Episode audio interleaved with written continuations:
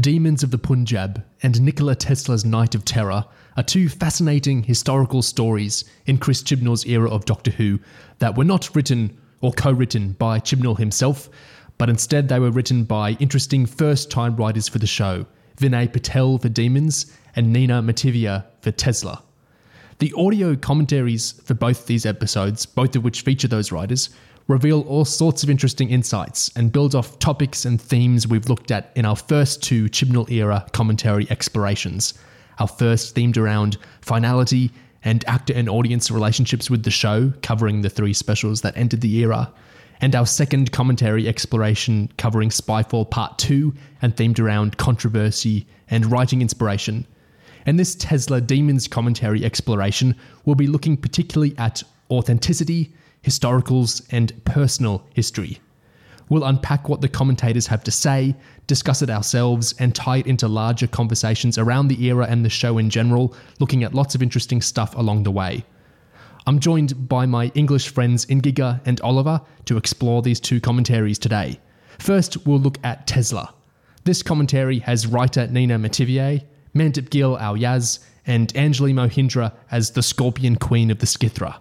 Let's dive right in. Yeah, I was really excited to get to write an episode about Nikola Tesla because he's just such a sort of. The more I researched into him, he's just such a larger than life figure. Like even from hundred years ago, he's this sort of brilliant inventor, like misunderstood, romantic with a capital R figure, And um, also, I didn't know too much about him. It's one of those people that you've heard of. So if there's ever a quiz, you can shout out the answer, but you're like, actually, I didn't know too much about what he invented or the story behind him. Yeah, you sort of know like the car and like. Yeah.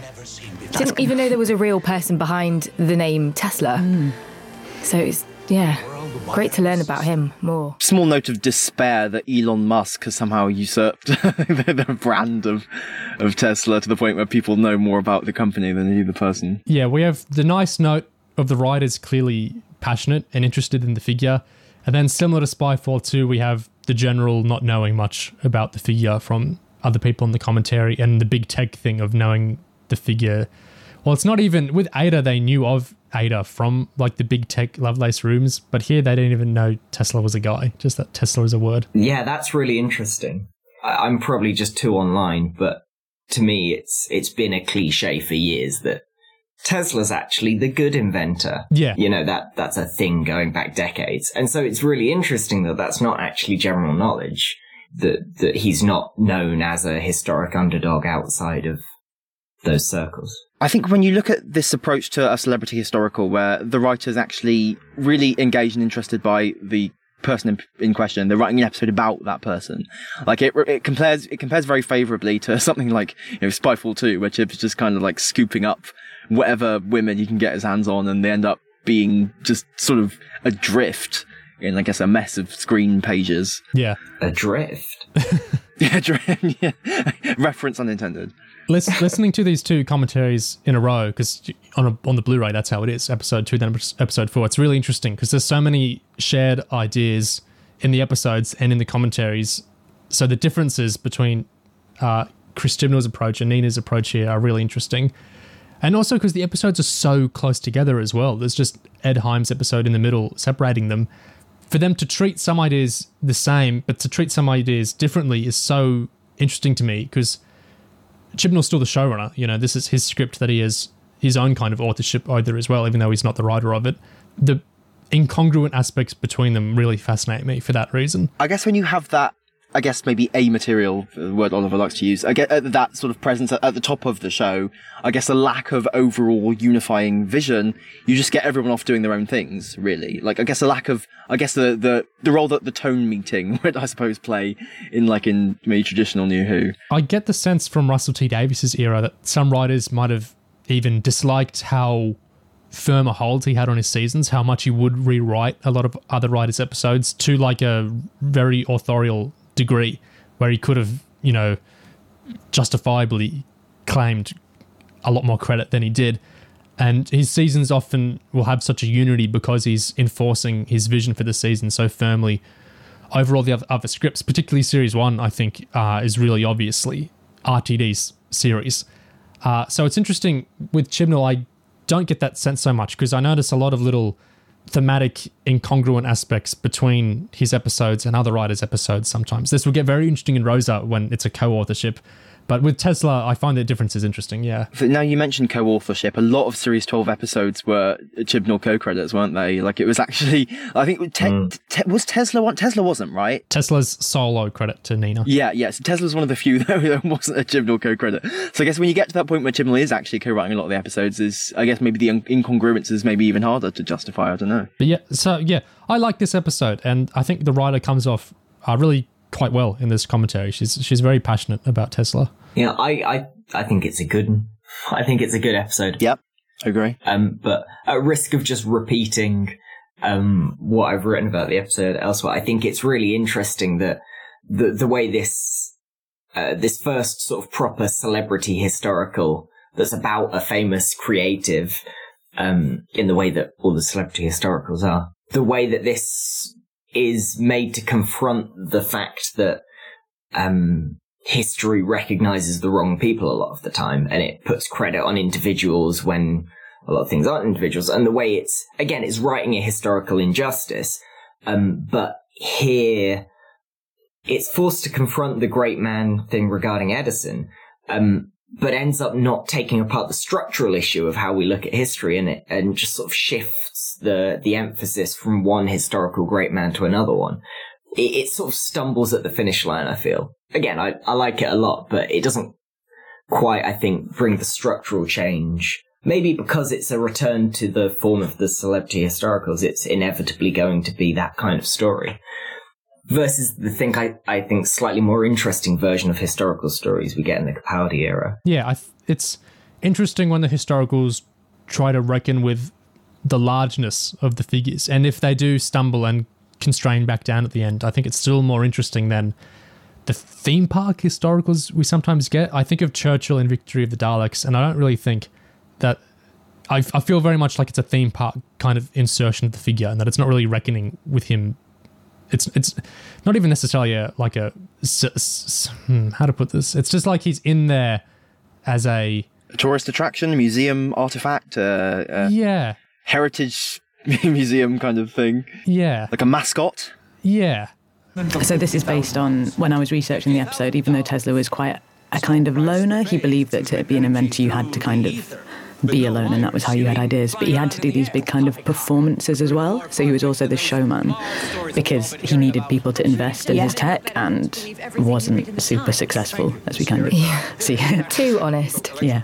Was there something about Mars I read recently? Yeah. So the Mars signal is real in that, yeah, he uh, found he was doing a lot of experiments with kind of um, electricity and signaling, and he found this kind of, he described it as a feeble electrical signal, and he calculated it came from Mars, and there was a headline about it in the papers at the time and it led to a lot of people sort of thinking he was a bit nuts, a bit off the wall. Um, but yeah, as soon as I read that, I was like, you can't write a Doctor Who episode about Nikola Tesla and not include the fact he got a message from Mars. So. I'm not going to lie, I thought that bit was sort of like made up for the sci-fi value. Yeah, no, that's, that's absolutely I read it was real. Yeah. I would have thought I would have like, mm, that's a bit crazy. Did that really happen? Now I'm like, wow. Yeah, it's amazing. And he, I think I imagine anyway, fairly unusually for the time. He was, I think, the way a lot of people think now, probably the size of the universe, extraterrestrial life might exist. Yeah. And Tesla really believed that too. But at the time, that made him quite a sort of outside figure to think thoughts like that. Kind of a similarity with some of the other historicals commentaries in that there was a Doctor Who thing going on in this person's life. So I thought that will work for Doctor Who stuff. But I also like the engagement with his personality and like contradictions within that personality, like that he was a loner, but he had to be a showman. So I'm interested in the tension between that. Uh, I like that stuff. I think it's an interesting contrast in terms of um, what kind of things in a historical figure's life make them like Doctor Whoable. Like, so for example, um, with other people, you might get, oh, he had amnesia or there was a, a time we can't account for. Whereas in the case of Tesla, it's actual concepts that are related to sci-fi Doctor Who, I guess, messages from other planets, extraterrestrial life. So I guess it, it's just like in some cases, there's like the the way to insert you know aliens and the TARDIS and such is more direct, and more obvious, and less um I guess less touchy. Maybe like it, there's less kind of it, it's safer ground. It's more obvious ground. It's more maybe more fertile. I don't know. Yeah, uh, Invaders from Mars is another one where it's like it's really easy to put Doctor Who in here because it's already engaging with Doctor Who ideas. Yeah, that's an interesting point with some historicals. Versus something like Rosa, which I mean, that sort of the tension of Rosa is the fact that Doctor Who's getting in the way of real and serious history. Um, yeah, here it fits naturally, and part of that, um, I think, is the the sort of pop cultureification of Tesla. We're used to seeing Tesla in sci-fi stuff. Hmm. The name is associated with sci-fi stuff already. Um, but also, I think I think the writing holds it together, and conceptually, it all aligns quite neatly. And having a monster who represents a thematic yes, yes. element to the story, that's just nice. That's a good thing to have. It's odd there hasn't been so much of it, but having monsters who scavenge and steal stuff, neat.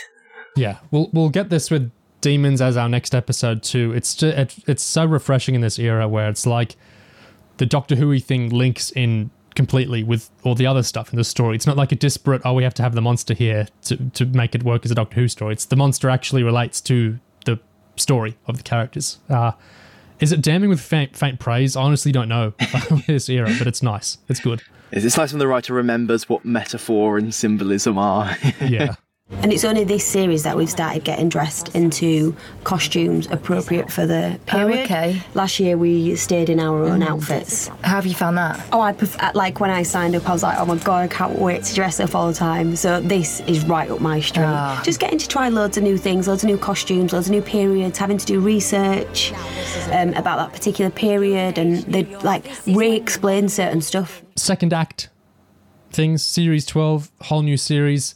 Now we get to wear different clothes. I mean, I'm glad they get to. It's a bit of fun, isn't it? Yeah, it's yeah. it's it's great. I do genuinely love it, but it's just that pitiful thing we sometimes get with Yaz in particular, where it's like, I hate that this is the big thing.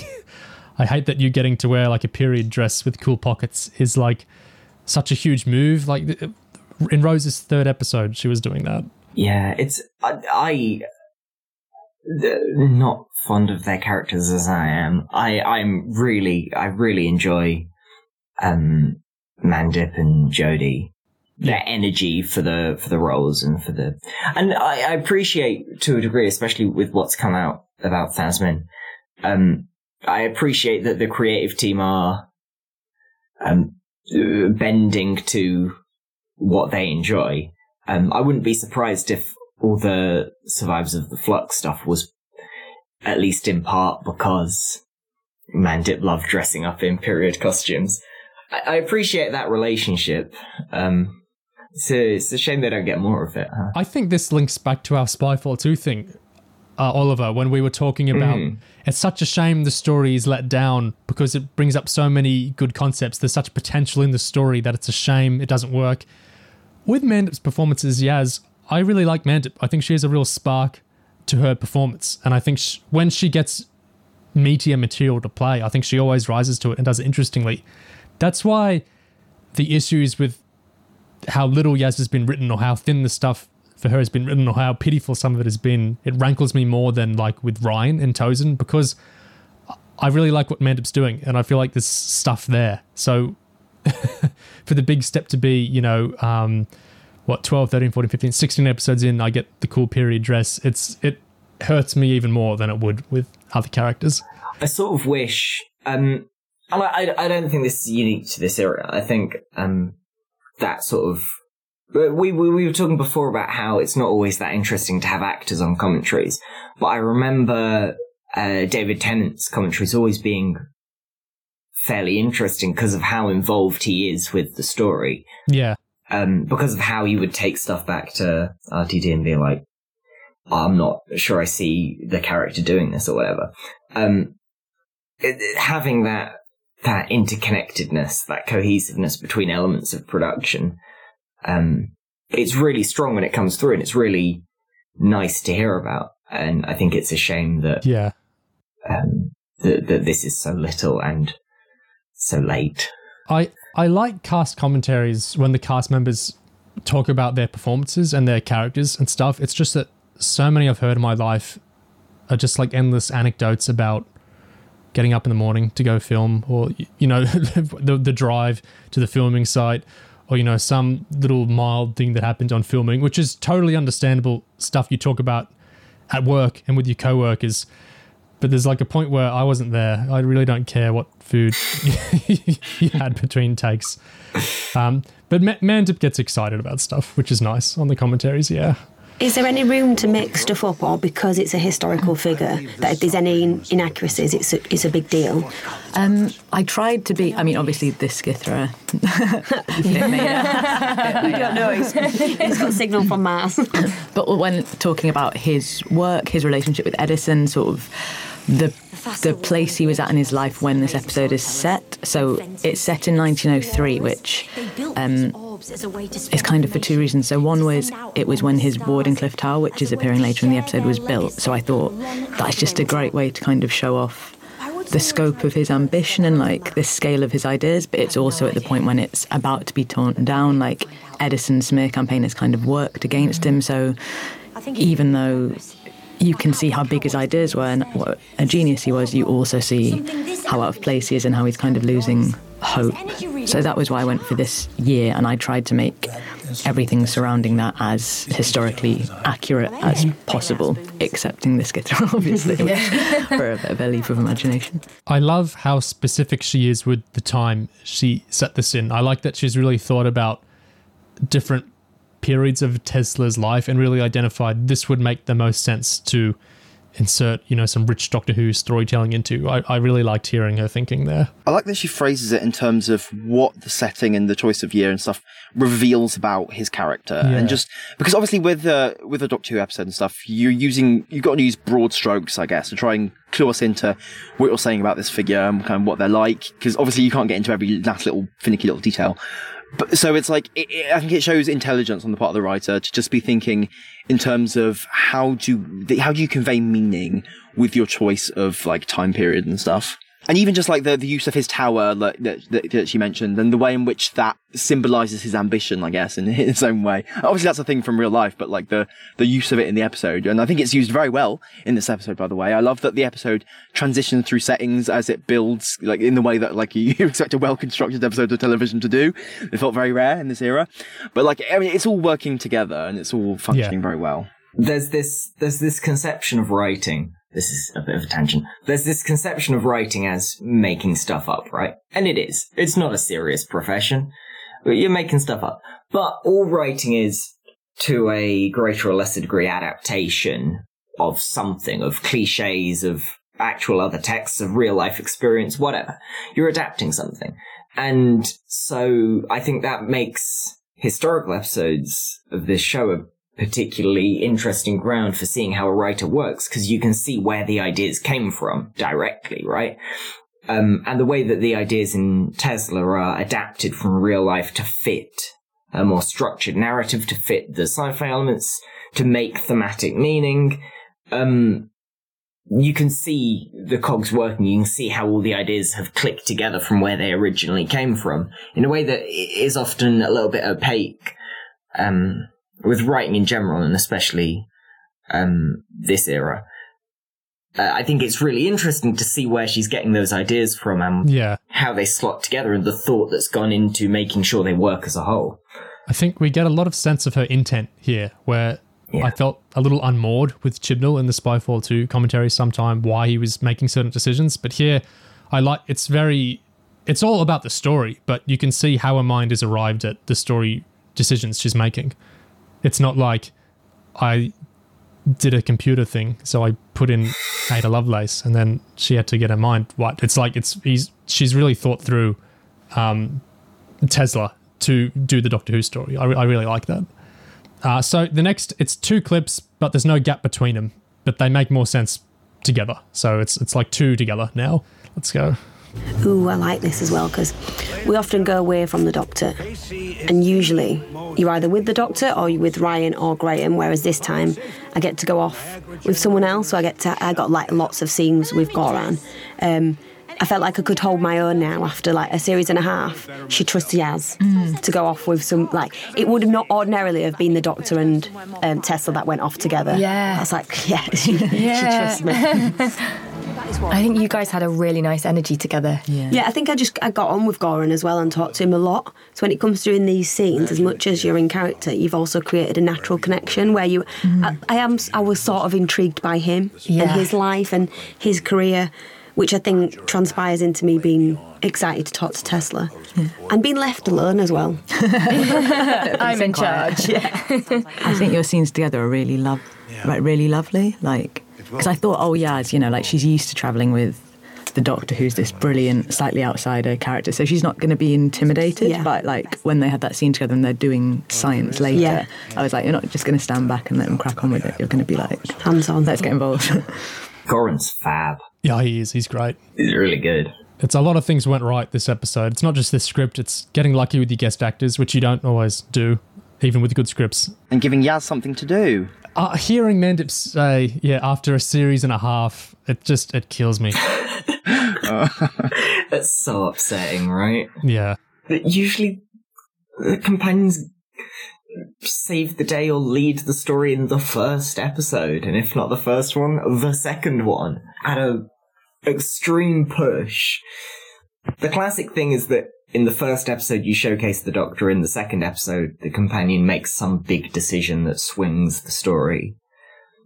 Um, and establishes themselves as a power. That that's the classic thing with you know your beast belows and your end of the worlds and whatnot. Yeah. A series and a half. It's just absurd. It makes me so sad for Yaz and Mandip. The fact that even just a scene where she's not attached to the Doctor or Ryan and Graham is like some revelation for Yaz. It's, oh, oh, it's just just crazy. This isn't even her driving the story. It's not her uh, saving the day or commanding the narrative or it being about her. This is just having some room to breathe. Yeah. This is just being left to do her own thing after a series and a half. You would really hope that um, Yaz and, by extension, Mandip would have had more time in the spotlight before now. Or radar, Radar? using energy waves to work out what's around you. Whoops. It's just a theory. I don't know, sometimes when you have lines, like obviously we know about, I know what I'm saying, but I can't give it away to him. Sometimes there's like a fine line between how you play it, like, you know, you're being your character and you would just naturally say it, but then you have to be aware of like Tesla, be like, how do you know that? Yeah. So he's always playing that little look for the audience, like, oops, done a bit too much. That's such a lovely comparison to the Lovelace stuff because it doesn't Yep. really matter. It's a bit cheeky, um, but it, it doesn't matter that she might be giving something away because the, Tesla's not a, a character defined by fragile historical precision. His character's big enough to um, to be important regardless of whether this precise idea was inspired by real events or fictional ones. I think it's a tonal control thing too. Like, like Mandip was saying, how she plays the line. You can kind of play some of these things like a joke, like in the Shakespeare Code, whatever we think of it. So many of the scenes of the Doctor talking to Shakespeare, it's like played jokingly. We're not like actually saying Shakespeare is discredited by you know the do- Doctor doing whatever. It's like there's there's a sense of breeziness to the scene. I think here as well, it's not like played with the drama and the import of oh Yaz has inspired this incredible you know thought in Tesla. This is this is his life's work now that he's discovered radar from this woman from the future. It's played as a little like quick little move. It's just this little beat.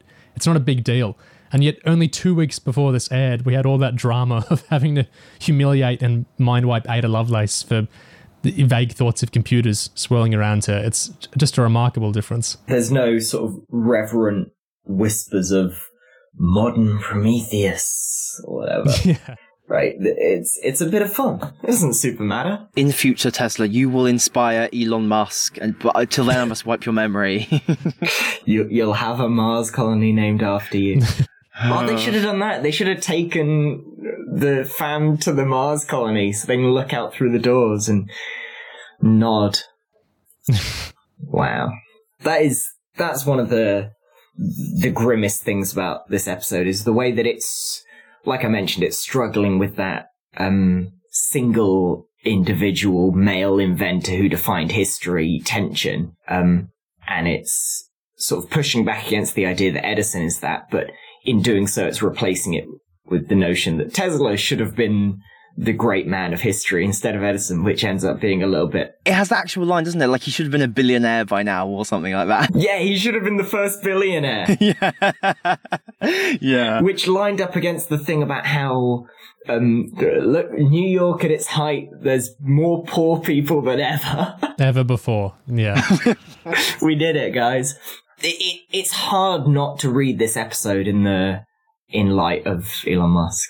I, I called my essay on this one um, Elon Musk's Night of Terror, but terror like Earth. Yeah, it's it's frustrating that I think Nina does a good job writing the human uh, Tesla, and there's a lot of nice touches to how she does it, but I still feel constrained within. I don't know if this is from her specifically, uh, or Chibnall, or how it came about, or you know the briefs. I don't know where it eventually where it came from, but this big tech conception of Tesla, like his worth is that he could have made so much money, or you know he inspired all these cool doohickeys we have today. It's it feels kind of demeaning. It's offset by the warm touch the episode generally portrays him with, but it is uncomfortable. The big tech thinking of him, the the, the big tech valuing of him. Yeah, absolutely. Because that's he is defined in this not by the way he improved, um, you know, quality of life or revolutionized the the way humanity lived, but by reference to all the doohickeys, all the things, the gadgets, the uh, the little bits of capital we all have that only make us miserable. The depression rectangles we keep in our pockets. You know, it's it's not it's not finding some great meaning in his inventive spirit. Um, because his his thing was um free, free everything. He was uh, not without his flaws, obviously, and I don't know that much about Tesla, but he was a socially minded. Let's make electricity free for everyone, right? Yeah, it comes to me that it's mostly in the Doctor and the other companions' characterization of him that this kind of big tech thing comes out. Like Graham, oh, of course I know about him, or you know, he made this, he made that. He could have been a billionaire, but Tesla himself is written in the nicer way, I think, which is just an interesting touch. It's almost like the modern characters are the cynical ones, uh, and Nina lets Tesla just kind of be himself more.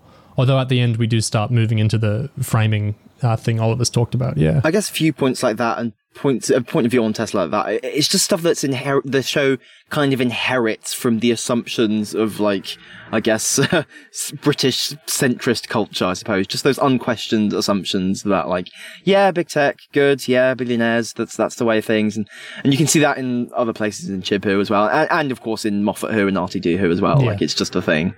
For me, it's really intriguing to know what you made up, what was written in the script, or what a director said. You know, like if I watch anything or these, like for instance, Brad and and Tosin, some of their lines are really funny, or their little actions that they do. I always go, who did that? Yeah. Who put that bit in? Was that them? I just thought that was super relatable because we talk about that kind of thing all the time. So it was nice to hear Amanda talk about it as well.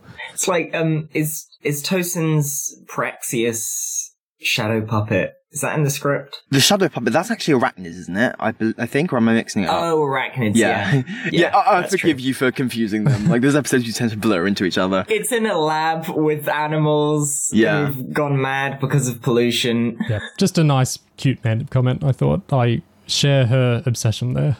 I was so close. It was a really sad scene to write because in the story, Tesla's kind of grieving for, like, you know, the world's not going to be able to see what I can do. And obviously, like him and the Doctor save the day, and the alien is defeated. But you know that in real life he didn't get to complete this project. The money never came through. It got torn down. So even though I wanted to write something that was sort of like no. hopeful and he's sort of inspired by meeting the doctor like you're going to change the world it was yeah it's it's sad to think in real life he didn't get to now, see this Wardenclyffe project through. And, yeah. and yeah, that tension's sort of at the heart of all these historical stories. That that question of um, their sort of heroic saving the day in the episode and their historic, um, usually limited success, right? those things are always in conflict and tension with each other in these kinds of episodes. Um, and it's nice to see it handed, you know, a proper amount of weight and I guess deftness, um, in making sure that the tone feels right. You know, Tesla does save the day and it's all historic. Um, and he doesn't manage to change the world in any way that he gets recognized for, but then also that's okay because recognition wasn't what he wanted, you know. It, it's not massively complicated stuff, but it's, it's a well balanced story. It's a story. Yeah, it's interesting to compare to the Norse stuff. I was really fascinated that Nina kind of talked about restraint there. Like, I wanted to give him this, but I thought better to do this. I thought that was interesting. I think that the sense of priorities in terms of like acknowledging that this character kind of this this person from history kind of went through kind of sucky things in their life but inserting the doctor to i guess like encourage them uh, try and make them feel better about it. Like just imagine a character a fictional character going to this person saying like it's not so bad you know let me tell you something that might make you feel better with like the, the kind of disappointing outcome of your life. Um it, it, it's i think the fact that it's kind of small and personal and like directed towards, I guess, to, about Tesla, about him, compared to the Noor thing about how oh fascists never win. Mm. Yeah, I guess that makes it feel more sincere in a way. The fact that it's more personal. Yeah, I think the stuff that feels more appropriate to do that kind of fantasy escapist. What if we could go back and tell this person this thing? Like the Holocaust is not the best place for that, perhaps, but like a much smaller it's not so bad. You know, um, your inventions, blah blah blah.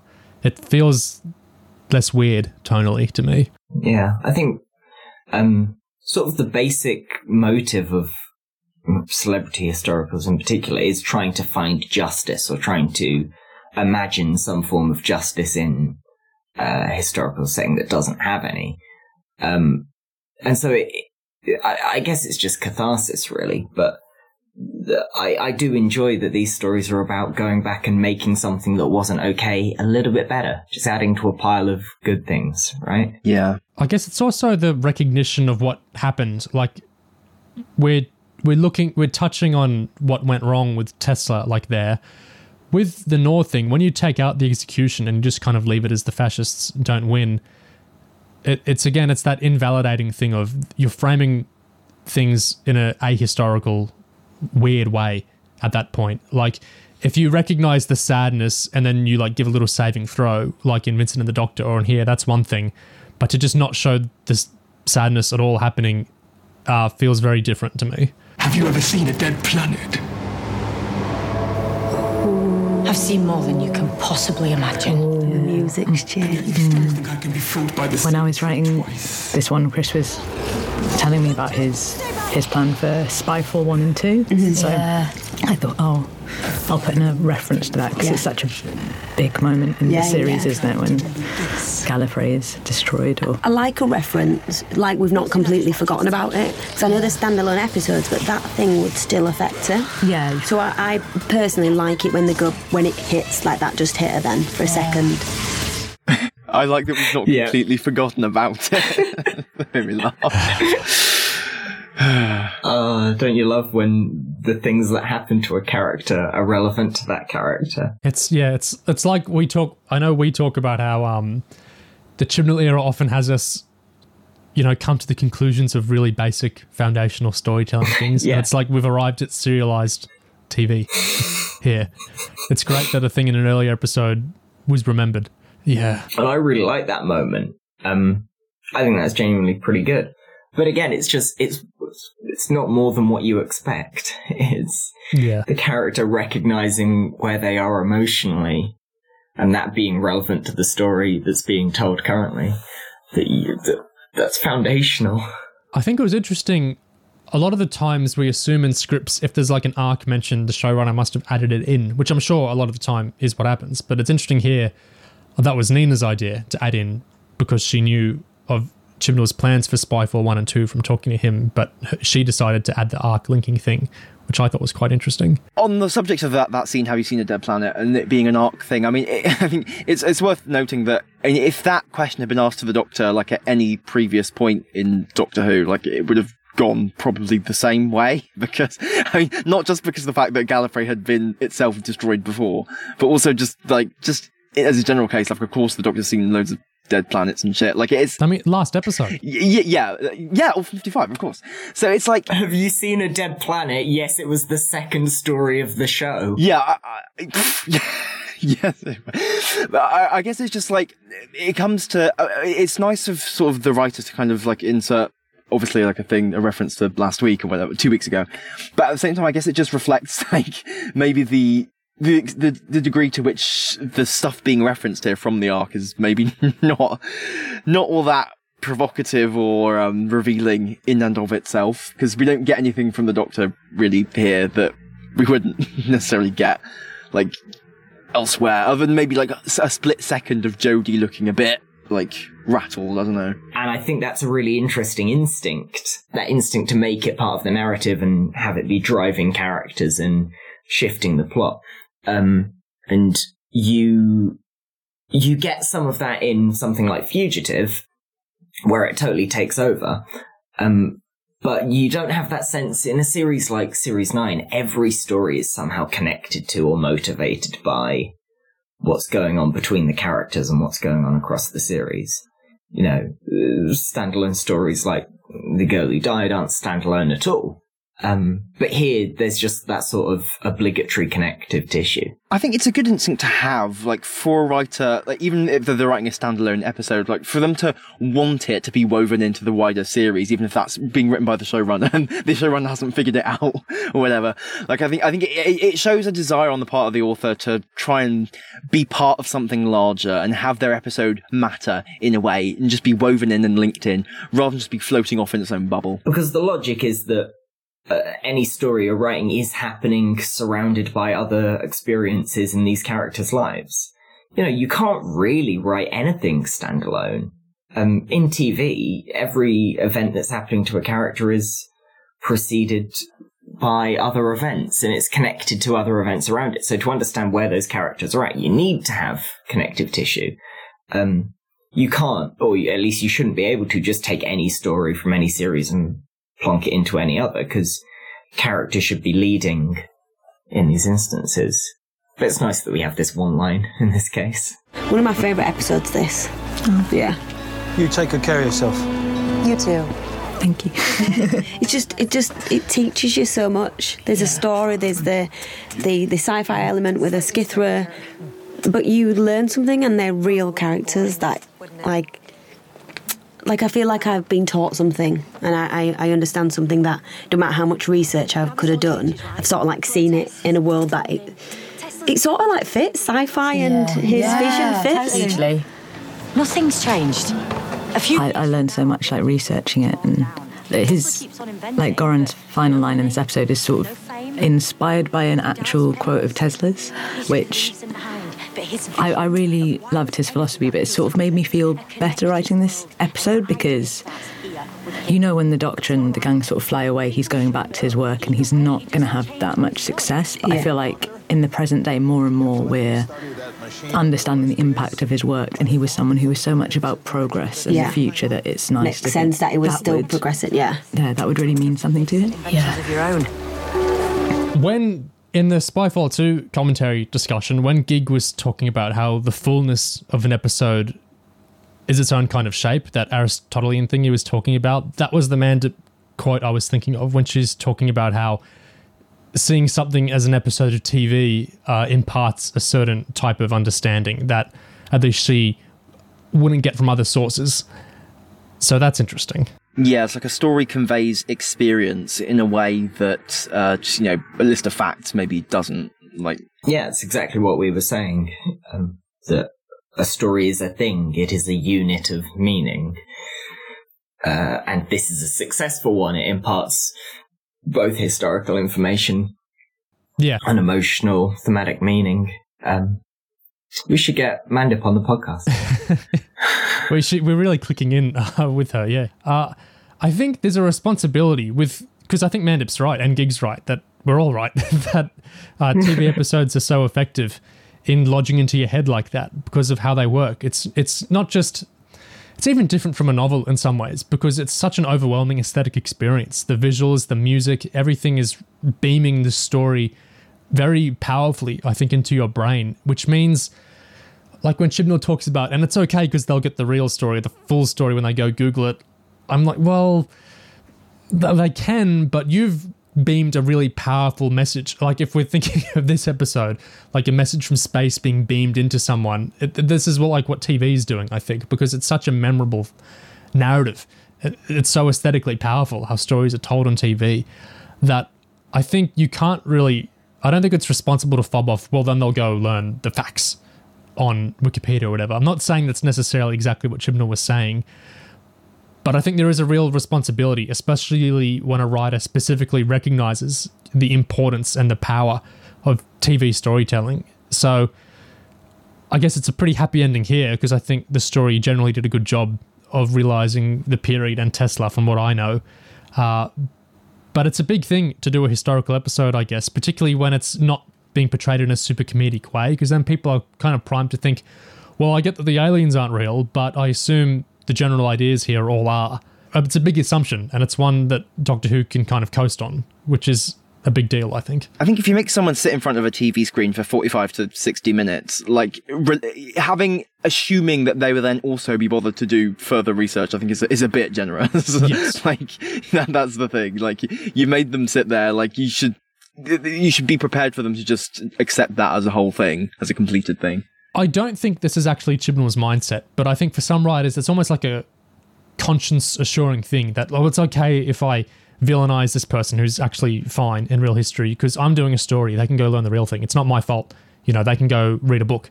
You know, I'm just a TV writer. I'm just a script writer, man. I think for some writers there might be that kind of aspect of it, but yeah, it's the the TV is going to stick in their brains. Even if someone goes and reads an article that is more true to history, are they going to remember it? Are they going to remember their eyes scanning words on a page, you know, with no images, or are they going to remember a great actor bringing someone to life? And maybe their words aren't really synced in to what the person felt in real history, but they're probably going to remember that more. I would say, for a lot of cases, than they're going to remember an article. I mean, it's the whole idea behind both advertising and propaganda. Like, you know, the way you depict things and represent things and the messaging you put out there, you know, it, it all it all matters. Yeah, absolutely. Even like so, if, if, if even if someone can go and look at another source, like they won't necessarily do so.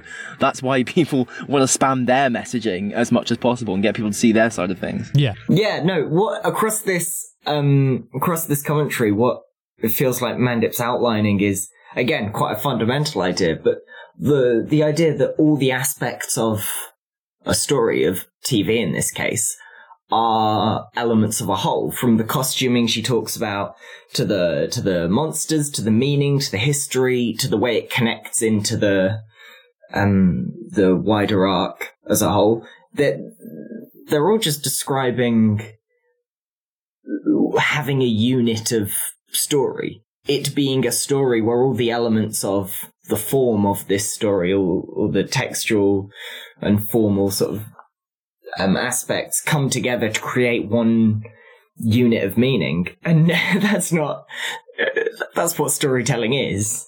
That's what TV is. But it's interesting to hear that sketched out as something sort of exceptional and particularly interesting in this era. It's holistic in a way that most of Chibnall Who just isn't. Okay, Demons of the Punjab. Who have we got for this one? We've got Vinay Patel, the writer. We've got our first appearance in the order we're doing of producer Alex Mercer. We've got Mandip again, and we've got Shane Zaza, who is the actor for Prem, uh, like the main guest actor in the episode. So yeah, let's listen to the first one. The Jarians, because then you were quite heavily involved well in, in the design and the yeah. concept. So um, I looked a lot at different mythologies from the subcontinent and particular Hindu mythologies, partly because that's my background. And um, just yeah, that the concept of those many eyes and those tusks. Um, I just remember reading lots of comic books about uh, Hindu myths, the, the Ramayana and the Mahabharata when I was a kid, and they had all these very vivid uh, demons. Um, so we wanted to take elements of that design, but obviously give it um, a Who twist. I did not know about that, that about the design of the the Jarians. That's really interesting. Yeah. Yeah. Because I, I didn't, watching the episode, I didn't love that design. I think it's a little bit static. Um, but that's a whole new layer to it. That's, that's lovely. There's yeah, there's a few things interesting there. I think one is that the writer, who's not the showrunner, of course, and he's not the kind of senior writer, at least yet, that sometimes eras kind of manifest up, like Moffat in the RTD era. Uh, and yet he's got quite an active involvement, like he's involved with the designs, uh, which doesn't always happen. Like I, uh, series seven, that happened. I think partially because Moffat was very busy, uh, and not overseeing as much as he might normally. But I think that so that's interesting here. I like that he is that involvement with the designs. There's that pre-existing knowledge that he has as well. Like he has a pre-existing a pre-existing understanding of a lot of the things he's writing about or the inspiration that's useful for aesthetic choices in the episode, which I think is really interesting. And it's interesting to compare some of the other historicals and their writers, whether they have that pre-existing knowledge or relationship uh, with with the text, things in the text yet. And then the actual aesthetic choices themselves, like Oliver was saying, yeah, that's quite interesting. It's what happens when you get a story where it's intensely personal to the writer and actually Yeah. directly concerns like them, their background, their history, and, that, and that's I guess that's kind of rare in Doctor Who, just because Yeah. I just b- b- just because the, the nature of the things that that Doctor Who usually deals with, being the show that's mostly produced by like white Brits dealing with like you know, aliens and whatever, like it's, it's rare to get a story that's actually personal in this way, and that's what makes it so nice. Yeah. Glancing at the structure of the episodes we're looking at, um, we're following a bit of a narrative arc here. We're reaching the high point of the actually brilliant demons, um, and then crashing swiftly down afterwards. But all the elements of production here, like we were talking about with Tesla, it comes back to central ideas. The design um, for the Thijarians leans on mythology, but it's also, and obviously mythology is absolutely essential to the world of the story, but also the concepts behind them lead into uh, misunderstanding and fundamentally, you know, observation and remembrance. But he mentioned they have lots of eyes, right? And of course, they're watchers. That's what they do. They're observing. Of course, yeah.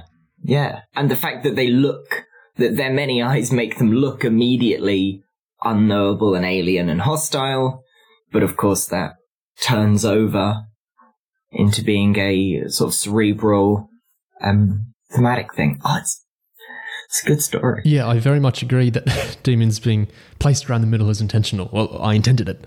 If we were going in chronological order, this would be a very different conversation. And there's sometimes benefits to doing it like that. Like uh, how we did the Tragedy of Yaz uh, project, I thought that made sense to really thoroughly track, to, like to build up a cumulative understanding and closely track how specific ideas, uh, both from the production team, from Chibnall and everyone, and in the fandom, evolved over time. Like to get really specific with with tracking that. But here with these uh, Chibnall era commentary ones, I think we're doing something broader and more thematic and encompassing in a different way. And I think you really track a, a sort of tell us a sort of an evolution of themes the way we're doing it, especially between Spyfall 2 and then Tesla and Demons now and Rosa and Spyfall 1 next. Uh, those are the ones I think you can most feel a sequenced development of ideas the way we're doing it. Uh, So let's continue. I remember this is one of the first things I wanted to get into the script. One of the contexts of partition that sort of gets lost is um, how many men fought in World War II. Um, two and a half million Indian soldiers, the largest volunteer force in history. And you just never really see a lot of it. So, yeah, having this scene here meant a lot to me. I lost them in the haze. I, I think I'm going to rewatch Demons after this. What really strikes me there are there are two things. One is Vinay says this really meant a lot to me, and he obviously means it. And the second is so with the brief for the episode, Chibnall already wanted an episode in series eleven about partition. That's how you know this was all entered into.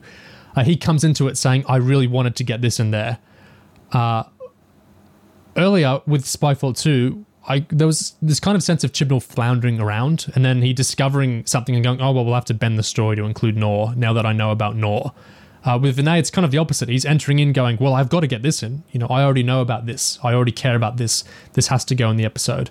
So I think that's just interesting difference uh, in historical uh, writing here. Yeah, it's bending, it's building a story around the key, like, important moments and ideas and, like, themes, I guess, versus just sort of, I guess, of just scrounging the story together from disparate uh, images. Yeah, and that forgotten fact that he talks about, that it's the largest volunteer army in history, um, is obviously the fact that it's forgotten is essential to the themes of remembrance, but also that that's sort of grimly refre- reflected in the fact that World War II is pretty much the most remembered event in our history and we've forgotten this essential part of it. That reflects that and the remembrance of the traumatic remembrance of the events from the point of view of a soldier. It all, he has this idea that he wants to get in, but it's attached to everything around it. It's relevant and it's rich and it's connected to all the adjacent ideas. Yeah. Um, in a way that creates that holistic meaning. I, I would connect that to Mandip's last Tesla comment and what we said about that, about the power of storytelling. All the World War II storytelling we have projected at us in the West so much of the time, which, you know, accomplishes many specific things, uh, that, that, that kind of speaks to that power Mandip and Gig were talking about. And so for, for Vinay to enter into here, enter into his episode wanting to show a different thing that's not often shown in those types of stories we get beamed into us, is really cool. And I think it it's different. When Chibnall wanted to include Noor, he specifically said, "I wish there were you know lots of movies about this. This is really amazing. This woman. Uh, I want people to remember and know about this person." So there's a kind of similar thing Vinay here is saying, "I really care about this. I really want people to know about this." I find Demons a really memorable episode. I absolutely do remember a lot of the things he beamed into my brain uh, from it, including what he was just talking about there.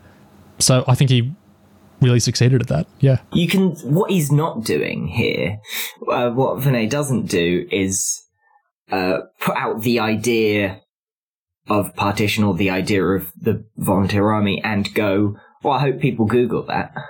Yeah. right? He he lays out a story with a whole meaning. Um, you watch the episode and you understand emotionally the point he's getting across, and the historical context is felt by by focusing so precisely on this one, um, both real and also you know symbolic family. Um, he, he tells a personal story and a whole societal story in a way that doesn't leave you needing to Google stuff, right? You get a whole story and you can go and do your own research. And some people, I mean, I did because I knew shamefully little about partition, but it is a whole story in its own right. And he's not asking people to go off and Google it in their own time to finish the job. I don't know if, if he's actively thinking this or not, but I think he really understands the duty of telling these sort of stories that we've been talking about, these historical stories and their power, in that to make it really work, he makes it a real story with, you know, realized characters and emotions. That we're more likely to remember what he tells us through the story because he makes it a story. It's not just like a list of facts, like there was this person who did that. You know, I hope you remember that and Google them. It's, yeah, he, he makes a compelling drama out of it. Uh, and so it's so much more effective uh, for that. Absolutely. Yeah. That, that's like understand that's understanding that's understanding the storyteller duty in what he can communicate to us, and it's also doing a good job of it. I'd argue that he does understand that duty as well because that's sort of what the story's about. It's about yeah uh, recognition and acknowledgement and remembrance, even if you're not able to change things. Um, from your perspective as a 21st century scriptwriter, y- you can acknowledge, and that's maybe the most he can do in this situation, but that's what the episode is an exercise in. I think it's worth noting that whereas the other episodes we've looked at and we're going to look at are kind of celebrity historicals, Demons is like, you know, an anti-celebrity historical. Yeah. The, the fact that these people aren't celebrities is like the, the whole theme. So I guess that makes it fundamentally kind of different, the approach that it takes towards like, and the kind of things it has to deal with. Cause like, he creates kind of an, an amalgam of kind of fict- fictional characters, but who are based on the experiences of many different people, kind of rolled into one sort of uh, hypothetical kind of example. And that's just like that allows a lot of freedom in terms of how you how we can make stuff holistic, how we can convey meaning, yeah, without having to like worry about kind of some of the insane things Chibnall's kind of doing with like you know mind wiping and you know just that sort of thing. Like it's just, I think it's fundamentally like it's a less restrictive genre that he's working in that is working in. It's a very effective narrative choice. Yeah, the the freedom he gets from having it not be real people lets him make it more authentic in a funny way because he, he he can maneuver the characters more in a way that serves the themes he's trying to convey. Yeah, absolutely.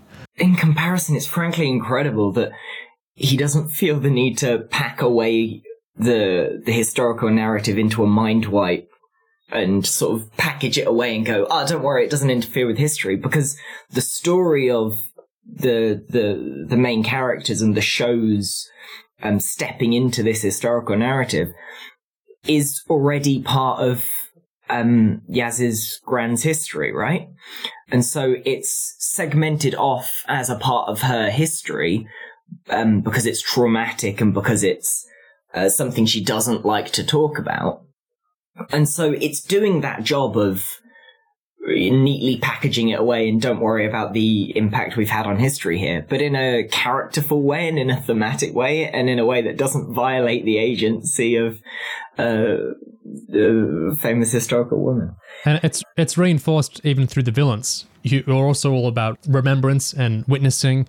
Uh, so it works really well in the episode. Yeah, even the um the date of the episode, which is what the next clip is about, it all links into these remembering ideas. So even though it's not real people specifically, uh, it's so keyed into like a, an appropriate way to think about the the era. Yeah.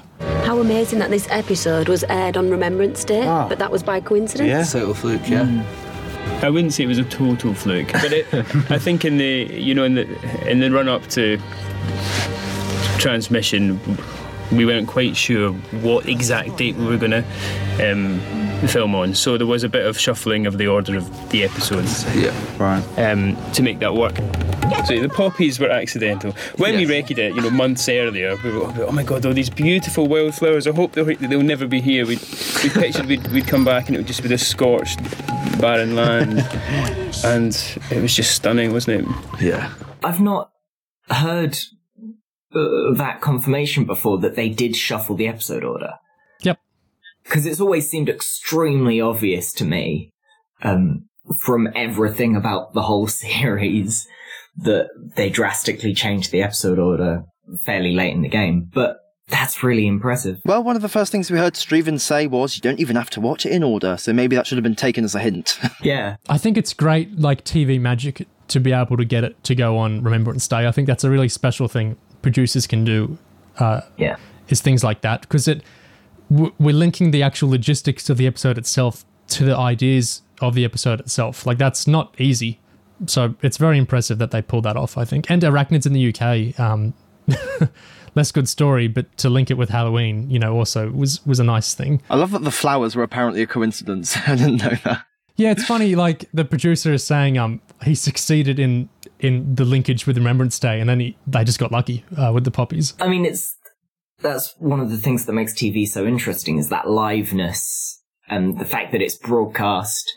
Uh, less so these days, but at least conceptually to everyone at the same time at a specific point. And obviously, you know, how exactly that works is a bit in the air, but, um, the fact that you can you you can create meaning not just through the text itself, but through the positioning of it in the calendar. Yeah. That's mm. fascinating. That that's holistic sort of beyond the bounds of the text itself. It's it's reaching out arms outside the text and dragging in real world elements to its meaning. It's really lovely. There's a bunch of great stuff like that in Doctor Who. It's nice that people around the show and kind of working with the show kind of cared about it enough to do stuff like shuffle things and like put demons on Remembrance Sunday and stuff. Even if, you know, the, the, the showrunner didn't necessarily care about giving it main characters, that sort of thing. It's nice that someone was there putting out the effort, putting the effort in. Yeah. Is there a clear actual order that the series was written in? Yes, we do know more about that. There was a making of Series 11 little additional magazine with uh, Doctor Who magazine 539, a few years ago. And it doesn't go into the ordering of the first five series 11 episodes, so I'm presuming they were always meant as the same, like Rosa would always be the first historical in the third episode. There's nothing said to the contrary of that anyway. But the back half of the series, it does talk about how that was it was different the time they were filming the actual episodes in terms of the order. So Demons was originally scripted as episode 9. Kerblam was thought of as episode 8. When they were filming it, they were calling it episode 8. And Witchfinders, when they were filming it, they were calling it episode 6. So it sounds like the Series 11 order was initially thought of as the first five the same, and then episode 6, Witchfinders, episode 7, it has to be It Takes You Away, episode 8, Kerblam, episode 9, Demons, and episode 10, of course, Ranskoor. Uh, so that's a really interesting, different back half. Uh, Rosa would still be the first historical, at least going by this magazine, but it makes you think if even more things were switched around, I wonder what it would have been like. Um, Mr. Even said you don't have to watch it in order, uh, like Gig mentioned. So it's interesting to think of different orders.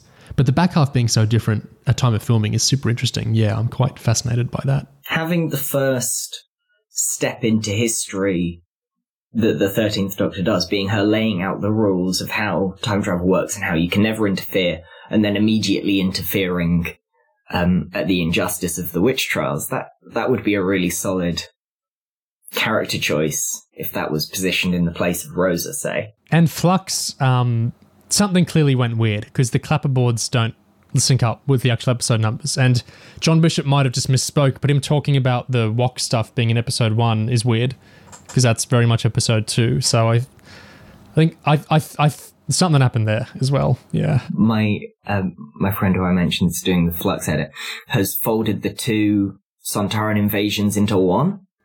And Oh, cool. apparently you don't even notice that because it's the same thing twice, right? That's very interesting. Yeah. Yeah. So I'm I'm not sure anything exactly like that happened in the edit, but there's definitely stuff in Flux, um, and to a lesser extent the other two series as well, where um, the pieces have been moved about really late in the game and create some odd implications. I wish we had more commentaries for it because Bel and Vinder, I think, something about their placement of their subplot feels weird to me because of the Village of the Angels credits interruption is so weird mm-hmm. that, yeah, I think something went weird there. I remember Chris saying that of all the companions, I seem to have like a fine line in Graham. For some reason, he was like my spirit animal. okay. I just thought that was interesting. Huh. I, I assume it's off, so that comes after in the episode. That bit of commentary comes after the the world just needs good men, and you are a good man. Prem, that scene. So, so was Chibnall saying to Vinay that Vinay was like in in tune with Graham, or Yes. okay? I, I guess. Well, you know. See, uh, w- that- what we were talking about in Tesla of um, it being relevant what the characters' emotional states are at this point in the series. Again, it's not complicated stuff, but the fact that Graham's loss of Grace is relevant to th- this wedding that's at risk of tearing a family apart. Obviously, those two things get connected because that's how writing works. But uh, it's as if that's a, a strange idea, a unique bit of insight that Vinay connects those threads together. And was like, you, you get Graham better than anyone. Considering that Graham kind of gets a chance to be this, uh, I guess, wise mentor figure to one of the guest characters and kind of gets his scene off alone with them, talking to them, reassuring them. And he gets that in like episode six of his first series. And like, whereas, you know, and as we saw before, Yaz takes until partway through her second series to be trusted upon to, I know, have a talk, have a heart to heart, or like be kind of off on her own in any context with one of the guest characters. I, I guess it really just shows the, the hierarchy, I suppose, but like of who's considered more interesting by just by the writers in general and who has more like material to work with. Well, I was just going to point out Vinay seemed to be the first to think of pairing Graham and Yaz alone for a scene for a dialogue. That was another stroke of inspiration, and it's quite a it's a meaty scene, you know, speaking relatively uh, for the two characters. So that's I guess part of the Graham whispering. Yeah, Graham actually gets two, like being wise and wise mentor scenes in this one episode. It's kind of interesting. Does that form part of a Hindu marriage ceremony? Yeah. That was like one of the tricky things. It's like, how do I make this very clear and very simple? Uh, good old rope. I'm not often lost. Multifaceted. But I never thought this day would come. Yeah, it's wonderful. the rope and throughout that scene transforms from something that draws a border to something that Mm. unites people. It's beautiful. Yes, symbolism. At the end of us. Symbolism. Symbolism. Yeah, it's it's like we had some of those moments of Tesla as well. It's like it's good. It absolutely is good. But yeah, to be championing these basic things, it's a just indicative of the era. Yeah, his his reaction there, uh, like it's being pointed out like it's this genius thing, and it's a really lovely element of the episode. But just going, yeah, it's symbolism. It's, it's how writing works. Yeah. It's how you do it. Yeah, not much to say for that one. Like Vinay himself, there's not much to say there. Love that theme. That's the first time they've changed it ever. Ever? Yeah. Amazing. Wow. It would have f- felt very strange to go into the. Yeah. I did say this. This is one of the things to Chris. There's like a West Wing episode where I think they're talking about 9/11, and then they cut to that to the jaunty, like West Wing theme music, and I just had that in mind. We talked to Chris and was like, surely that'd be a bit weird, Yeah. and uh, I guess it was on his mind already because he was like, ah, I've got the solution for that. Yeah. There we go. Delivery for the doctor. Something is very wrong here at Kerblam. If anything happens to us, or anyone else here, you'll have me to answer to. Delivery for the, for the doctor. uh, second time ever, isn't it? What's the other one? Isn't it? Doesn't it happen in Rosa? Mm, that's not so much changing the theme as replacing the theme with yeah. a different like song altogether. Like I, I see, I see what you mean, but it's a different kind of thing. Uh, which I guess is like the silent credits. Yeah. Yeah. Yeah. I think it's again interesting Vinay having this wider handle on the episode than like just a writer. Like he's he's thinking of the tonal control stuff again. He's he's like specifically saying to Chibnall, you know, I've seen another TV. Sometimes it doesn't really work to go into the credits theme as usual from an emotional ending. Have you considered changing it? And Chibnall apparently already had, but I think again it just speaks. It's a it. Uh, Vinay comes off very well here. Uh, he's really thinking in an encompassing way about his episode. Yeah, I missed that Chibnall who like cared about tonal control enough to do something like this. Like I missed him in series twelve when he was writing Noor's execution, and then be like, mm, actually, maybe this shouldn't go in. you know, just be all over the place. Or the the Village the Angels mid credits scene, just unbelievable tonal whiplash. Or Dan in um, The Vanquisher, Sontarans killed all of his people. What's up, my pup? Oh no, genocide. um, I really, I really appreciate writers um, who are just across things like that. Who, um, obviously, you don't want writers to overstep, but in TV, especially where there's so much more communication between writers and other elements of production. Um, it's I, I love, especially in RTD and Moffat scripts, they always have little notes like we could reuse this costume from this, or uh, this would be the this would be the barn as it appeared in Listen rather than the 50th. Little things like that. The um, Colony Sarff uh, has notes in the script about how to make the segue work. it's just fun little things like that. Sometimes people enter in with fan wisdom from film, and so they're like, "Hey, you know, it's actually bad script writing to you know be adding in those things." And it's like I think that it's quite a different arena, uh, film writing to TV writing. The status of a writer is completely different in TV to film. So yeah, it's like like to look at Moffat's beautiful script for the pilot and the visual direction he's giving that and go, hey, that's bad because I read on Reddit that you're not meant to put directions in scripts. Like it's it's nonsense. Yeah, exactly. I've mentioned before, I've heard a lot of audio commentaries. I'm a fan of them. It's one of the reasons we're doing this. Uh, at one show where I listened to all the audio commentaries, there was one for every episode, and there were six seasons of the show, was Better Call Saul. There's a snippet from one of those commentaries about 44 minutes into season 5 episode 3 the guy for this uh, and this snippet is really really super duper relevant to all the stuff we were just talking about so let's take a listen to it it's not spoilery at all in any way. We're not hearing any of the actual dialogue of the episode either. We're just listening to the commentary, which is about general script writing topics. But the context of what they're talking over is it, it's one of the main characters of the show driving somewhere. They change their mind, they turn around, and they go somewhere else as they try to do something differently to how they did it earlier in the episode. The people we'll hear from uh, first up is the director of the episode, Michael Morris, then actor Dean Norris, actor Bob Odenkirk, and then the writer of the episode, Ann Cherkis. Let's listen in. It's a great scene of subtext. It's a very complicated little scene, this, without any dialogue to sort of, you know, s- s- explain it, which is exactly what you don't want to see, is the dialogue that explains everything. But here, nothing is explained, and it's so interesting that she, she really feels she's at a moment she has to do something. I always love the scripts of Breaking Bad, and I think the same with Better Call Saul, where the you know the prose in between the uh, the dialogue was actually, was so descriptive. Uh-huh. People, people never, you know, I think it maybe came through, and we we were always given great direction for those scenes where you don't say anything via the script, you know. And, well, uh, Dean, it's like uh, it's like a rule of screenplay writing, an old rule not to do that, and I think it's right. I think that's insane because I love that stuff. I'm like you. I, I right from the first time I saw that in Breaking Bad, where the script tells me the actor, this is what the character's thinking about. Right. This Right. is maybe an, a sub, you know, a subtextual, emotional. I loved hearing that. Yeah. And I love that everybody who reads the script sees that and that it tells the director to go ahead and stay with this per you, you, we don't have a line here. Just get Right. that emotion on camera. Yeah.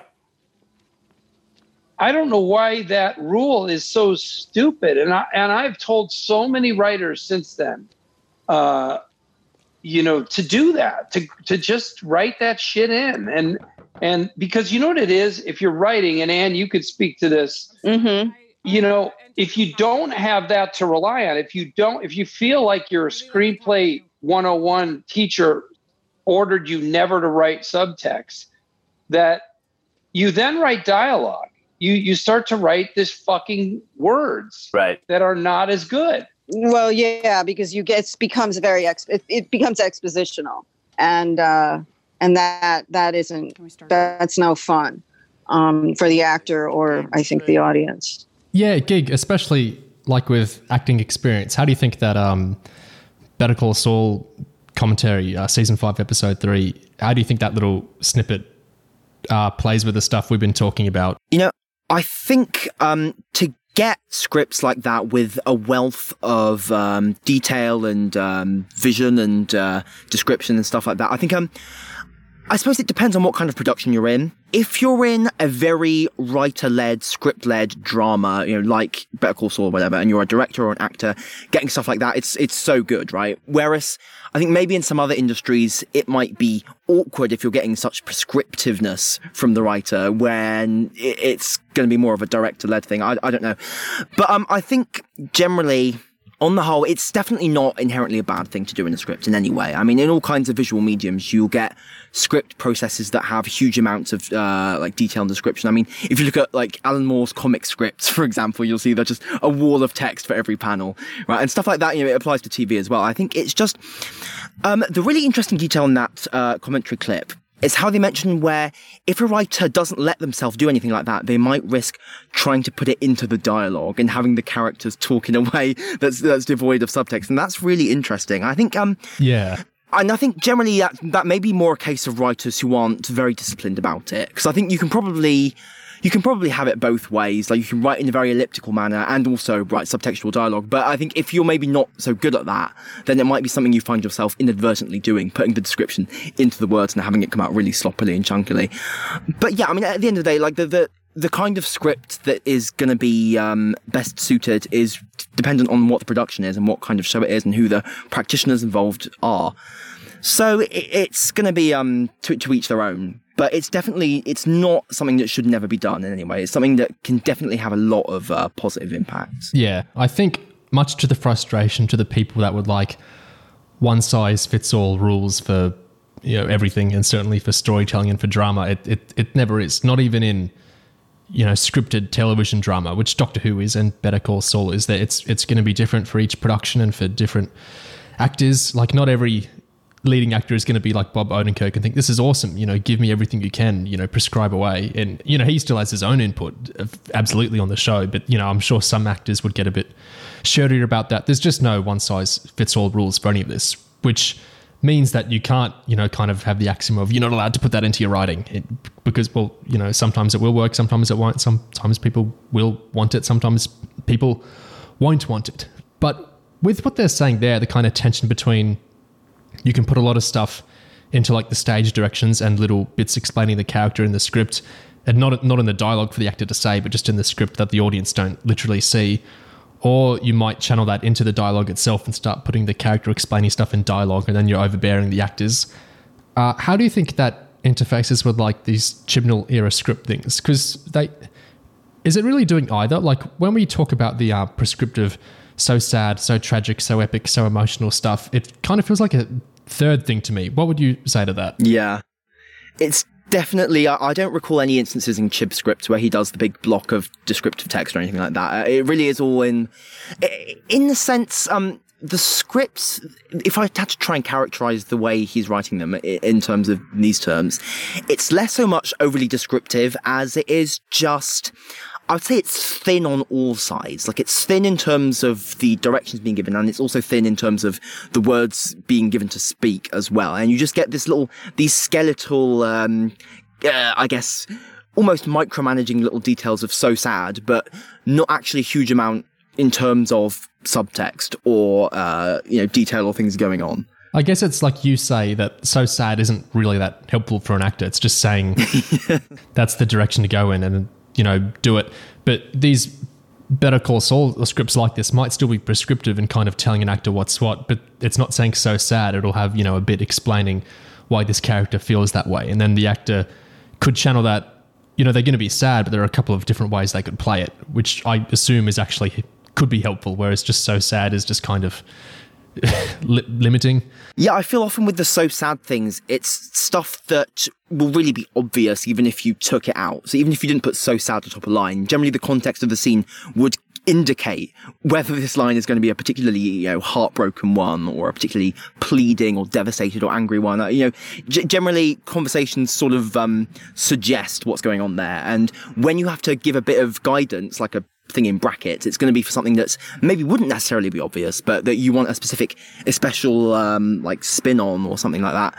So I guess with Chib, it's almost like maybe he doesn't quite trust the reader of the script or the people involved to like follow along with every last thing that's in his head. So he's just putting it all down rather than necessarily sort of having much faith in the cl- clarity of what he is actually writing. But I mean, that, that is just presumption on my part. Yeah, it's, it's like they were saying in that clip how that anxiety over whether you, are getting something through in a script enough can can lead to you overloading the dialogue with it as a script writer. But with Chibnall, like while he does have overloaded dialogue sometime, like we've talked about, uh, like the insanity of uh, Sacha's monologues in The Timeless Children, and so much so that the actor, you know, was having issues with how all that was going. Like he certainly overloads his dialogue sometimes, but I guess maybe the impulse to oh I haven't explained this enough gets channeled into the so sad things. Like that's his way of making sure everyone knows what's what. Even though, like you say, you'd think that the dialogue would speak for its own. It's like some of my uh, I something I really love with novels is those novels that drop a lot of punctuation, like like Cormac McCarthy novels, where they mm-hmm. he, he doesn't use most punctuation because he figures if I'm writing the characters well enough, you're going to know who's speaking on every line because it's, it's going to be obvious because the dialogue will be unique enough. I, I love that. I find that it's decluttering and it, and it, it can only work if you're a good enough writer to have such characterful, you know, writing instincts and not, not so much in these, in this era of Doctor Who, I guess, but I think another element with Chibnall is also that in terms of, um, well, there may not be that much in the script to actually convey in the first place, which is why you get the essential shallowness of directions like so sad or you know beat beat beat you know. Uh, uh, uh, so it, i think it's just all the problems are connected to each other. You know you can't really take one out of the and look at it on its own. Oliver what's your perspective with writing stuff like this sort of thing, the would be over explanations, like the stage directions or the emotional explanations, or just things that you know some people might tell you you're not meant to put that in a script. A script is meant to leave everything to the actors or whatever. What's your perspective on all this sort of stuff? It, it's uh, I, I write things to actually be made by people, and if you don't put stuff in the script to make it clear how things are possible or um, little notes to how things can be made, then people um, struggle to see the practical side of it. If you write with clear practical thought in mind, then it all holds together better for actually being produced, which I think is the thing. When you're writing for film, you write a script. The script is its own thing, and then somebody makes that into a film someplace down the line. If you're writing for TV, you're writing for it to be made this week, right? It's scheduled in, yeah. It's like in, in the film, the director has all the control because they're they have the time, you know, to make it. In in, in TV, the directors have to. You've I've, I've, you've seen like Talalay talk about when she does some of her superhero stuff. Like she had some shots she thought would be cool. She just couldn't do them because you don't have the time in TV. Everything is so regimented because it's it's it's such a monster of how the productions are made. It's just a completely different art form. Uh, on the script writing note, it's interesting because here we're kind of praising um, some of the extra thought put into scripts by other people. Yet I know a lot of us sometimes poke some fun at things Chibnall does in his scripts. What do you think is the difference between the stage directions that might be in a Moffat script or something, or the, the production ideas that might be in an RTD writer's script, and what Chibnall does in his scripts? Can either of you guys speak to that? I think it's um I guess it's a matter of specificity because whereas Moffat would say, okay, we can make this, we can reuse that, we can do this, Chibnall will go, brackets, so iconic, close brackets, or, you know, beat, beat, beat, beat. I guess it's, it's, it's like both being specific and also like not specific. Like it's that lack of, um, I guess it's not like it's sort of like Chib is beaming, trying to beam this kind of vague idea from his head, but not being that practical in terms of it being stuff that's actually useful. Yeah, the specificity is exactly it. Where if you, if you want a scene to be iconic, if you want a particular shot, you describe the doctor stepping through a projection of David Tennant's face and go and basically run. You say that that happens, because that's how script writing works. You say the thing that happens on the screen, and the fact that it's iconic is A, in the content of what it is, and B, in the style in which you write what it is. You don't go, and this is iconic. And, and, and you know, there's no hard rules in writing, and in, um, in TV writing in particular, sometimes it is just useful to go, this shot is important, make sure this shot is iconic. But as a general rule, you should be making shots that are iconic in the content of what's happening on the screen rather than just saying that this shot should be iconic. Yeah, stuff should be iconic on its own merits. You can't just like, oh, th- this should be good. like, you know, it, it, should, the goodness should come out from what it is. In Chibnall scripts, a lot of the time it's just the doctor pulls a face, iconic. But the actual iconic moments of the show are like an astronaut stepping out of a Utah lake. It doesn't say this should be iconic, but you've made an iconic thing. You've you've used your imagination to come up with imagery that's going to sustain, uh, and, and that's what makes it iconic, not the fact that you've said it should be iconic. In the pilot, Moffat talks about that kind of cinema style montage. Like he specifically talks about the visual of it. He doesn't say iconic montage. Uh, it brings to mind the scene in Heaven Sent, um, the window jumping out scene where the doctor's describing where the veil yard's been plucked. From. No, the veil. Where the veil's been plucked from. Different thing.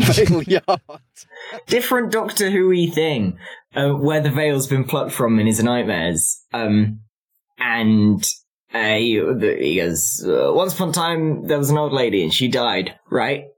That, that's not scripted anything like that. There's, um, one of the great behind the scenes interviews, um, is Talalay talking about how they were doing that scene somber, and the doctor recalling this nightmare from his childhood. Um, and they gave it a few goes, and uh, Talalay and Peter had a chat and were like, hey, this isn't quite working. Do we want to do a completely different spin on it? And so Peter puts it into this totally different energy. He adds the pop, um, and then it's suddenly, you know, it's peppy and fun, and the Doctor's clearly um, sort of shrugging off the weight of the situation, and it's it brings a different energy to the scene. And you can do that when you have a script that isn't micromanaging the exact emotions of the scene. It lets the director and it lets the actor properly flex what they know. Um, and even on a subtler scale, uh, I was reading the Doctor Falls script a couple of days ago because it's fantastic. Yeah, the the speech, the big speech, the the just kind speech, um, is fairly uh, micromanaged as far as things go. There's emphasis on certain lines. Um, the the Doctor's exact emotion is shifted, and lots of things change between that script and the screen. Um, I'm thinking specifically of uh, in in the script, the Doctor shouts that both of the masters need to stop and turn around and talk to him, and the sheer power of his voice and the emotion in it stops them. But in the actual episode, he has to physically get in their way. So there, there's slight emphasis changes between the script and screen. But the really significant one is, um, is that, that pause that Peter adds in where he goes, um, where I stand and just leaves it for a second, just lets it hang. That, that emphasis comes from you can uh, you can even add that in a in a scene that's quite rigidly written with specific emotions in in place. An actor can inject emphasis where it matters. And so i think it's the fact that these scenes in Chibnall scripts are so over directed um, is obviously a him issue. But you would also hope that directors and writers would find room to express their personal uh, emphasis within that script, like Peter does in that scene. And that Heaven Sent example you brought up is really good because I think it's a perfect example of how, like, by playing the scene in a way which was not necessarily obvious, so the Doctor gives a monologue to a scary monster about nightmares, but he does it in a way that's kind of like frenetic and kind of excitable and kind of even a bit kind of funny. But that brings out the subtext, which is that, you know, he is shitting himself, you know, he's panicking, and this is what he does to, to cope with that. So the fact that the, the, it becomes subtext, and when you have a Chibnall script, you know, subtext is maybe not that much of a thing. And Maybe there's not that much of it to actually work with. when you have like so sad, like there's, I mean, obviously you could still, you could still work with it and make it more interesting by trying to kind of like layer it and do different things with it. But at the same time, it, it's the question of how much is there to actually work with in the first place. Like with a Moffat script, obviously you're going to have tons and tons. I think the other big thing we talk about in his scripts are how often he'll specify beat and how often he'll specify in parentheses so adjective, often so sad. Uh, and I think it's a similar thing there. He does it so much that it kind of becomes meaningless and he's not really specifying why. Like if he wrote a speech for the doctor uh, that was sad, that would be obvious in the speech, and then Jodie could do that how she wants. But to write a speech and then you know keep breaking into beat and so sad. Uh, maybe you guys will disagree. You both have more experience in industries related to this than me, but I feel like it's almost a kind of insecurity on his part to have to keep specifying this is sad, this is sad. Like, is, is it not obvious in the writing himself? And so, if you're specifying so much that is so sad, what does it mean to ever specify that? Like, I feel like if your script only has a few specifications of this is so adjective, it kind of carries more weight because then it's more of a directed thing because that's not how the script is usually done. Or like when you specify a beat, if you don't often do that, it's like more of a direction to the actor there that oh this isn't like normal. But when you're like just constantly almost like micromanaging the beats, it comes across to me that either the actor is gonna not pay much mind to it at all, or they're gonna like be micromanaged by what you're doing. Uh, Gig, what do you think of, of that kind of thing for actors? Um, well, I would say having done like a lot of theatre, you find that uh, for a lot of playwrights, it's like the complete inverse. Like they, they, they don't do the so sad, so iconic, so blah, blah, blah shit at all. Like, and for a lot of the times they do, they give you so much freedom that actually the actors and the director and production team have to kind of like work overtime, try and like decide what they're going to do with it, how they're going to play each specific line. And because, and because obviously with a lot of it, with when you've got something that's built through rehearsal, like, you know, theatre, for example, you know, a lot of that is finding what you're going to do through the process of making it and stuff. Whereas with TV, you know, you kind of need to know what you, what you're going to do because you need to get in, get shooting it, get it done. You've got a tight schedule, all that stuff. Um, so like, it, it makes a degree of sense, but at the same, at the same time, it's just like, I how much can an actor really get from so sad? like, you know, it's it's not really, it's really not giving you very much, like to to, to work with. It's it's just vague, you know, uh, and it's not really. I think in terms of an actor and like helping them like work out how they should play something, I think if you're gonna give them like direction and advice like that, I think you can be you can be more interesting and helpful if you're going to bother doing it at all. I don't think just telling them so sad or like so so defeated or whatever, like you know, what, what does that really do? What does that achieve? You might be interested when we get to War of the Sontarans. The director's going to talk about going off script a bit.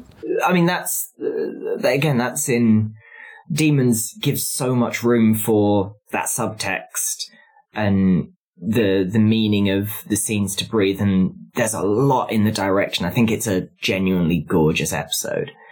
Uh, i think Vinay really works with all the elements of production and leaves room doesn't overwrite it.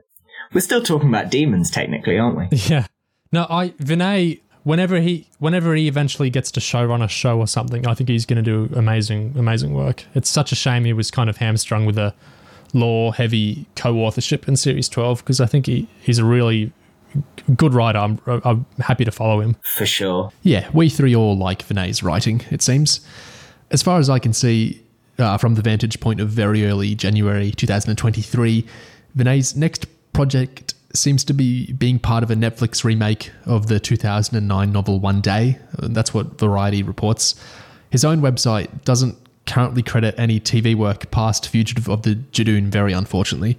It does list two untitled 2022 films, uh, one with Film 4 and one with working title pictures.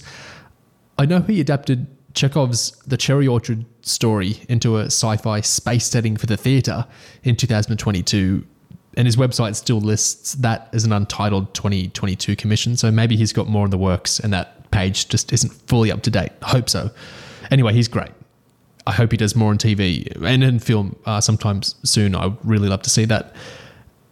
He made some interesting blog posts back in 2020 around Fugitive of the Judoon's airing. He had one before its airing and one after its airing.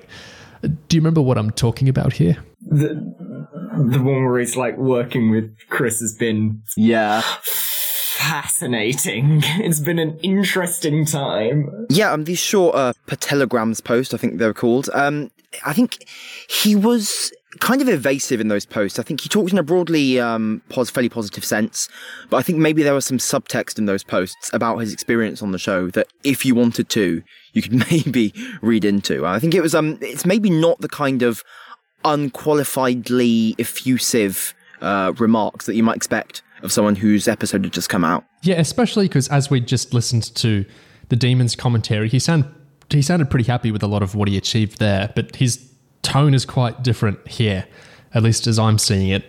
I'll I'll read out some of the relevant bits from these telegrams. So in the one that came out before Fugitive aired, which is numbered 47, one of the sections in the newsletter is Is that a rhino in your pants or are you just pleased to see me? Today, my second episode of Doctor Who was released. I won't say too much about it, but it's always nice to have your work go out, especially as this year has been a bit tricky. The process for this episode was completely different than with my first, as is the episode itself.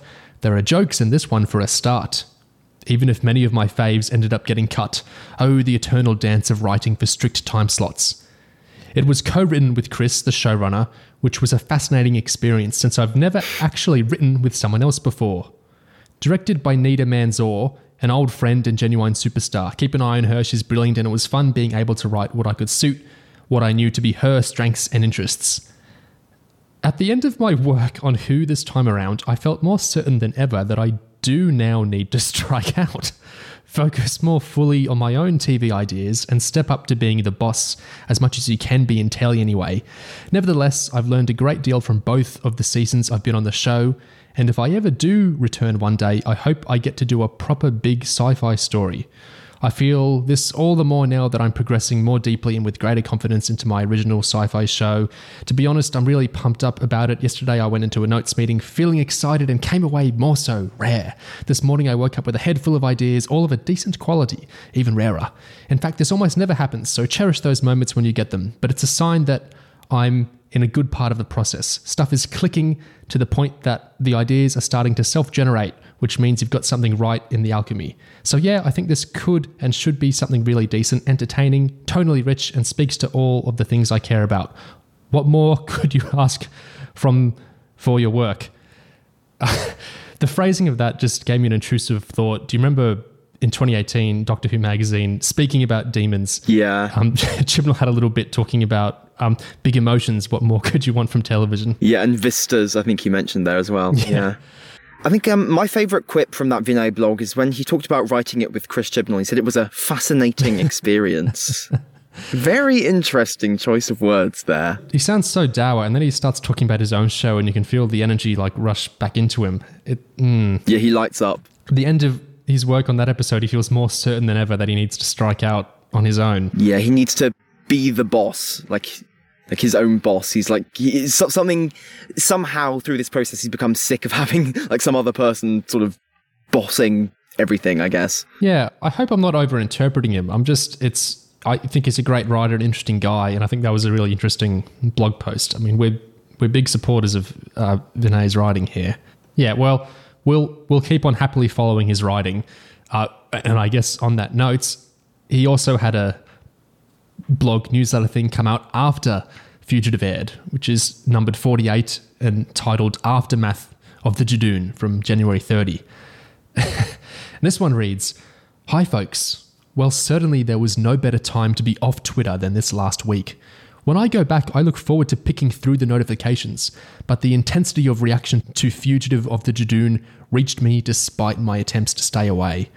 I have to say that combined with the jet lag from my New Zealand trip, it's spun me out a little and made this week a bit of a write off. Apologies to everyone I owe work to. I tell myself every time it will be different, but I'm always wrong. Need to either get better at getting my head down or better at creating space around transmission dates. In fact, you're getting this newsletter early as an attempt by me to shake some anxiety and get back to work.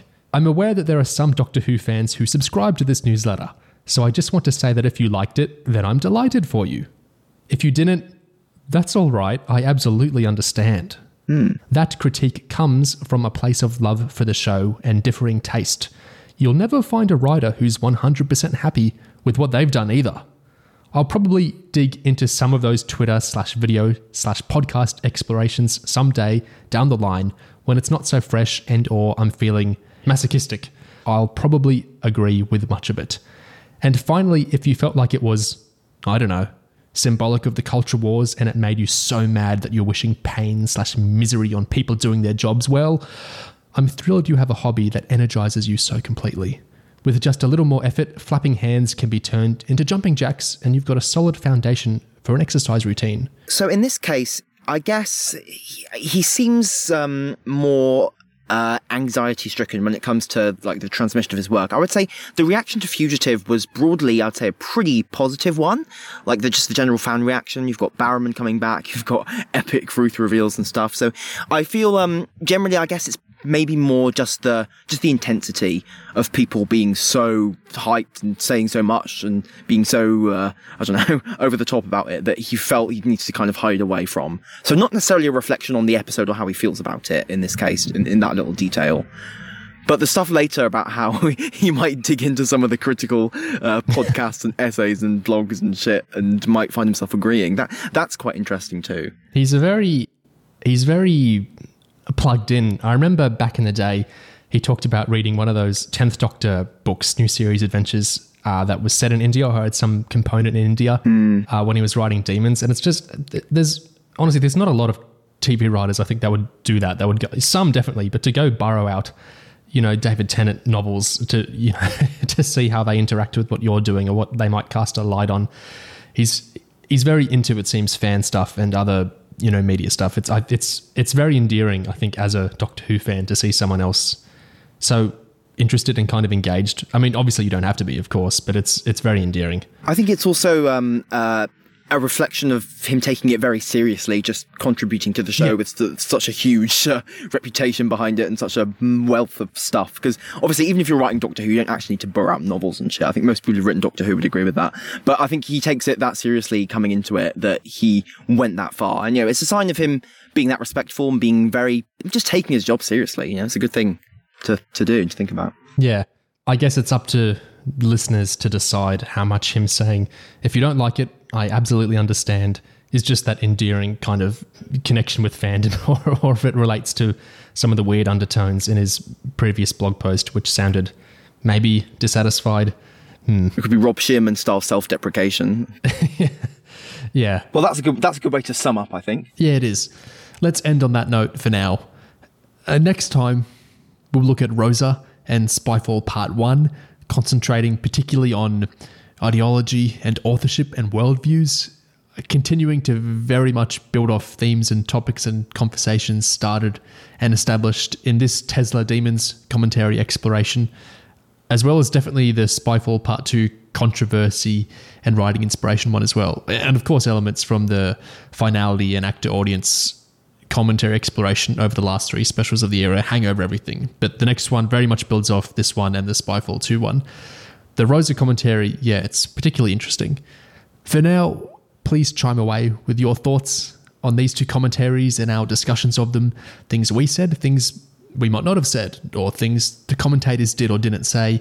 Comment away with your thoughts, uh, stacking comments on comments on comments. You're commenting on our commentary on the commentaries. So please chime away with that, your thoughts and reactions, anything you've got to say. We always like looking at and interacting with the comments, and we'll see you next commentary discussion.